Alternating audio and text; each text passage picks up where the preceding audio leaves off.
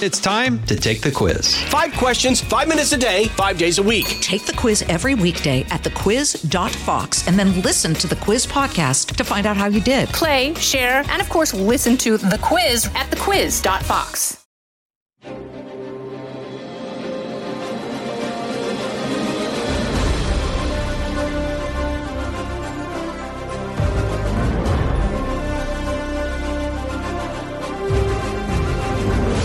Fox News Podcast presents Bret Baier's All Star Panel. America's got to be in the lead if you want to deal with these threats. We're going to lead. The mourning is over, the Shiva is done.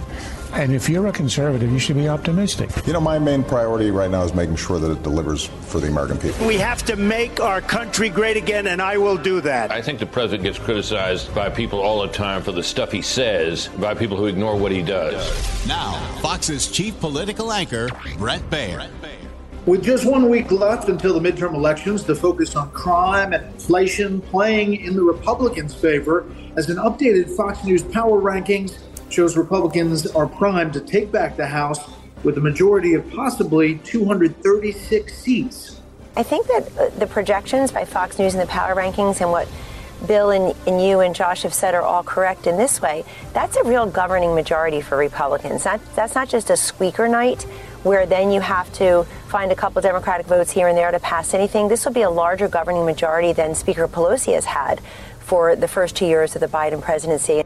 Meanwhile, the Senate could break either way as the races in Nevada, Georgia, Arizona, and Pennsylvania are still marked as toss ups.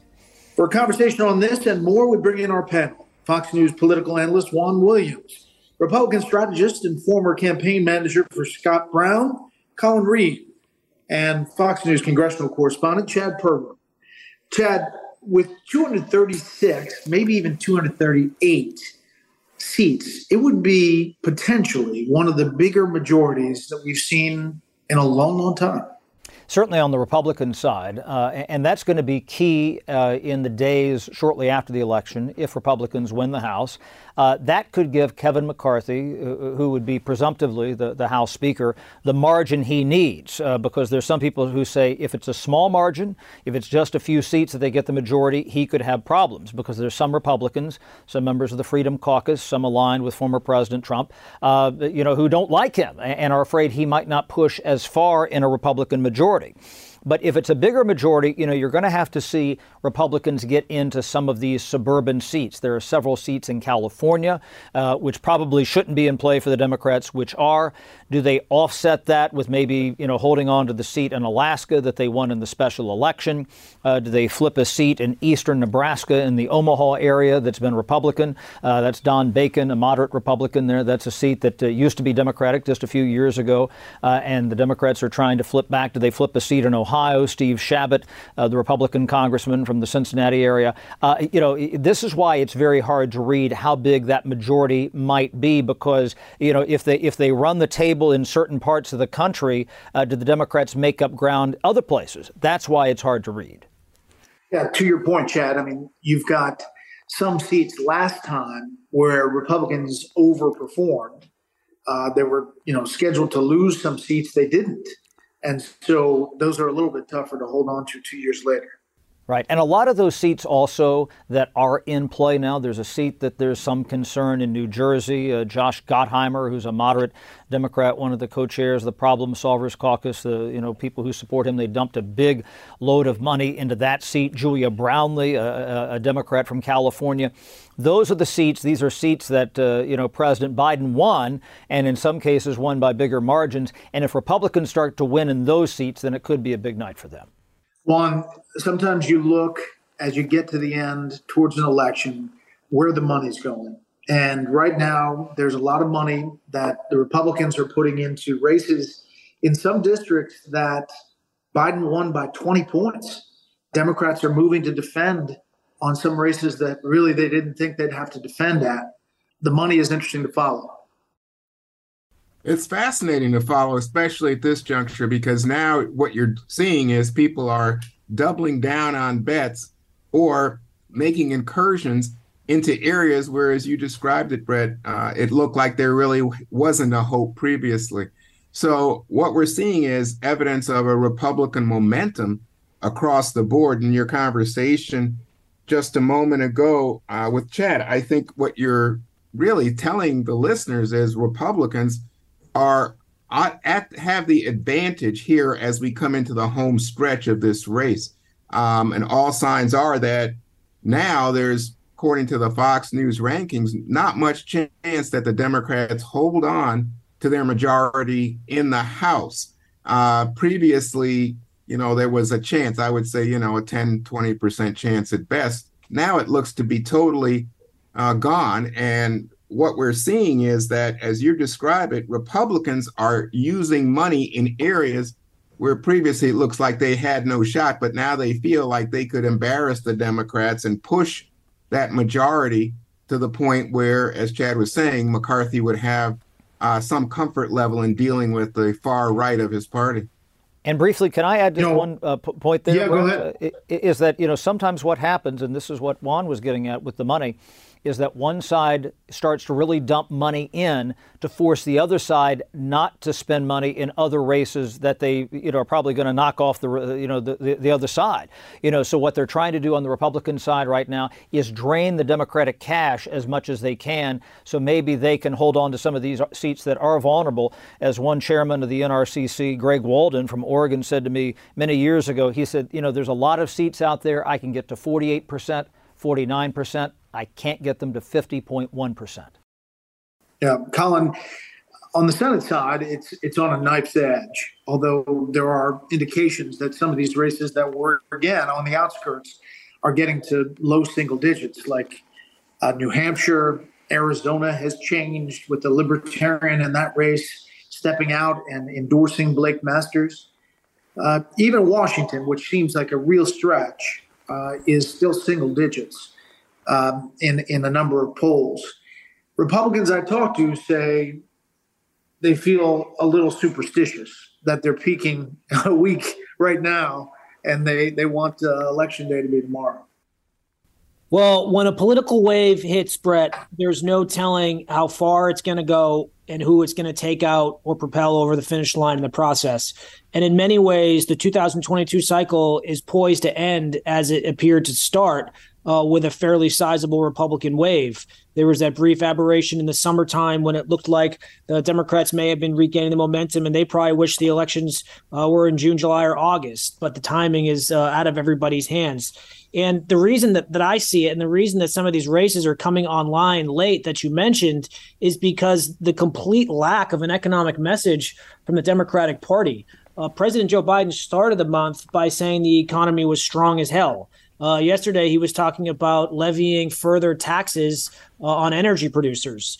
Uh, and that's about all you got in terms of uh, economic messages. Meanwhile, the scare tactics that are consistently trotted out by a party that finds themselves on the ropes, whether it's ending Medicare, whether it involves abortion, uh, you name it, these these scare tactics are ringing hollow because people aren't scared of what's going to happen if they're if they're terrified of what's in front of them right now if they feel as though they can't leave their house without experiencing crime if they're concerned about how they're going to heat their homes or fill their gas tanks or afford groceries the situation right now before voters is not very appealing so therefore any sort of attempt to scare voters into voting for the alternative it's just really really challenging for the party in charge and that's why this wave is appears hit to set to hit, hit the shore with a fairly sizable reach.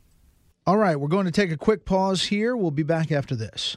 Fox News Radio on demand on the Fox News app. Download the app and just click listen. When you swipe left, you can listen to your favorite Fox News talk shows live. Swipe right for the latest Fox News Radio newscasts on demand. Fox News Radio on the Fox News app. Download it today. You know, Chad, there's a there's a poll out today in New Hampshire that has Don Bolduc up one over Maggie Hassan. If that's true, um, boy, the dynamic has changed. Yeah, because this was a seat that going into the cycle, a lot of people thought that Maggie Hassan was a vulnerable Democrat.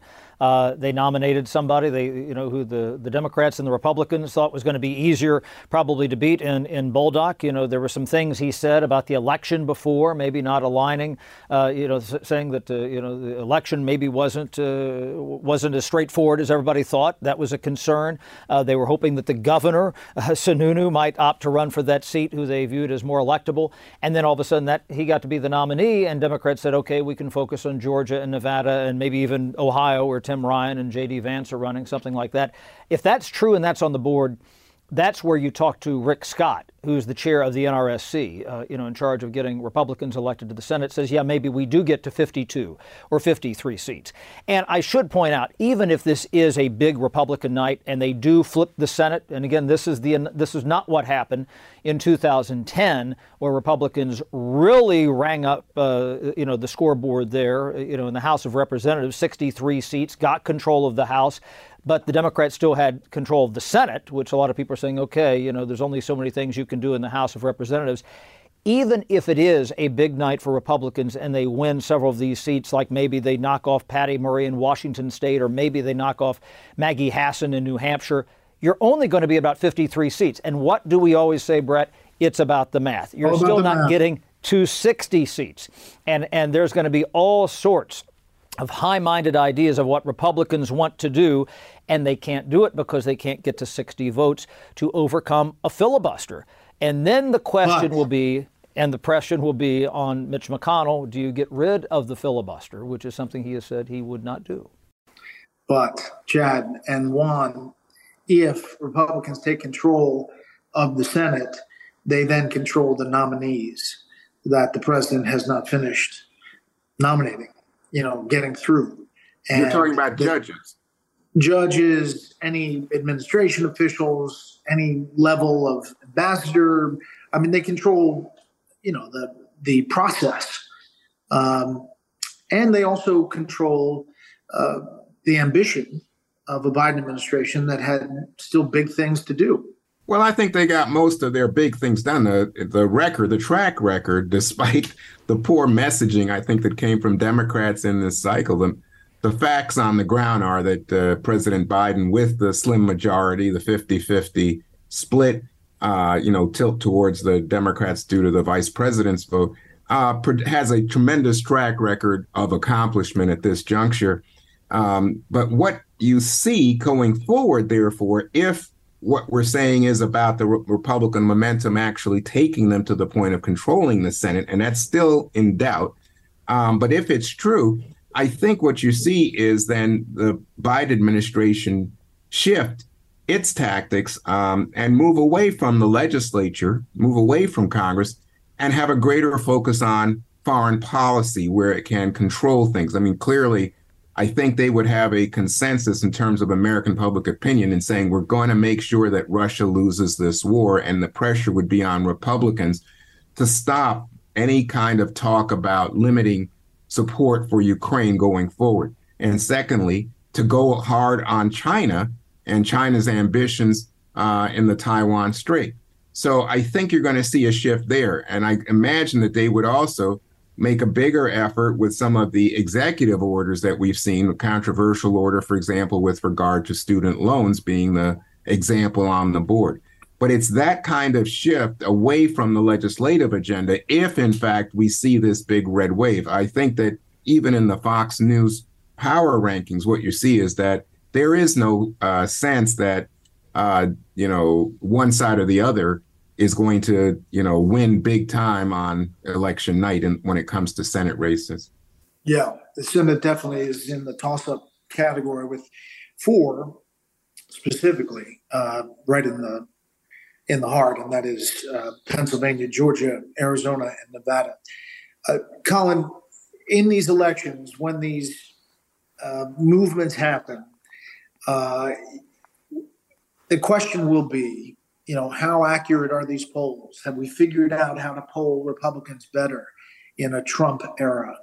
Uh, it seems in the past three election cycles, uh, Republicans have been undercounted anywhere from two to five points in most of these polls. If that's the case, um, it's a it's a major change.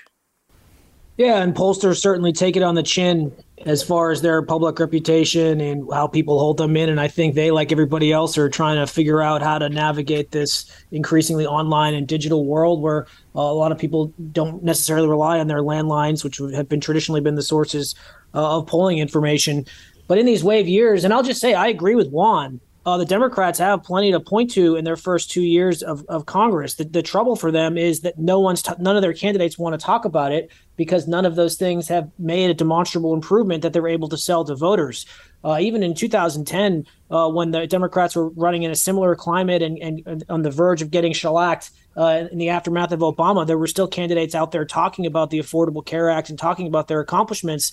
It's really hard, Bret, to find a candidate who's out there talking about the benefits of, say, the Inflation Reduction Act or the infrastructure bill. And they'll say, well, this will take years to kick in, but that's not exactly a compelling message to voters who are struggling right now. And that's that's the, that's the issue. And I'll say this uh, once the, the dust in the midterm settles, President Biden is going to have to come out and give a press conference like every president does and talk about the shellacking or the thumping or whatever verbiage he wants to use. And, and that's when the 2024 race will really kick off. A great way, or one way, for him to uh, be a palate cleanser of sorts in a news cycle is to announce uh, he's not going to run for reelection and uh, open up the field uh, on both sides. And we have this wide open presidential primary, which will consume politics in the discussion uh, on both sides of the aisle.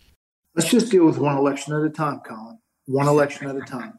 All right. Thanks, guys. Now for a bit of history. On November 1st, 1800, John Adams became the first U.S. president to move into the newly constructed White House.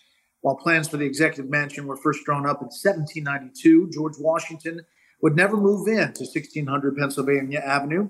Harry Truman would be the only other president to not have the White House as a primary residence for a time, as he would live in the Blair House across the street for three years while the White House was being renovated. November 1st, 1950, President Truman would survive assassination attempt in the Blair House. That attempt came from two Puerto Rican independence activists who would mortally wound a security officer. Just a little history there. That'll do it for this week. You can hear more of this series at foxnewspodcast.com or wherever you download podcasts. Make sure to leave a rating and a review. We want to hear from you. Listen ad free with a Fox News Podcast Plus subscription on Apple Podcasts, and Amazon Prime members can listen to this show ad free on the Amazon Music app. For Colin, Chad, and Juan, I'm Bret Baier. We'll see you next time.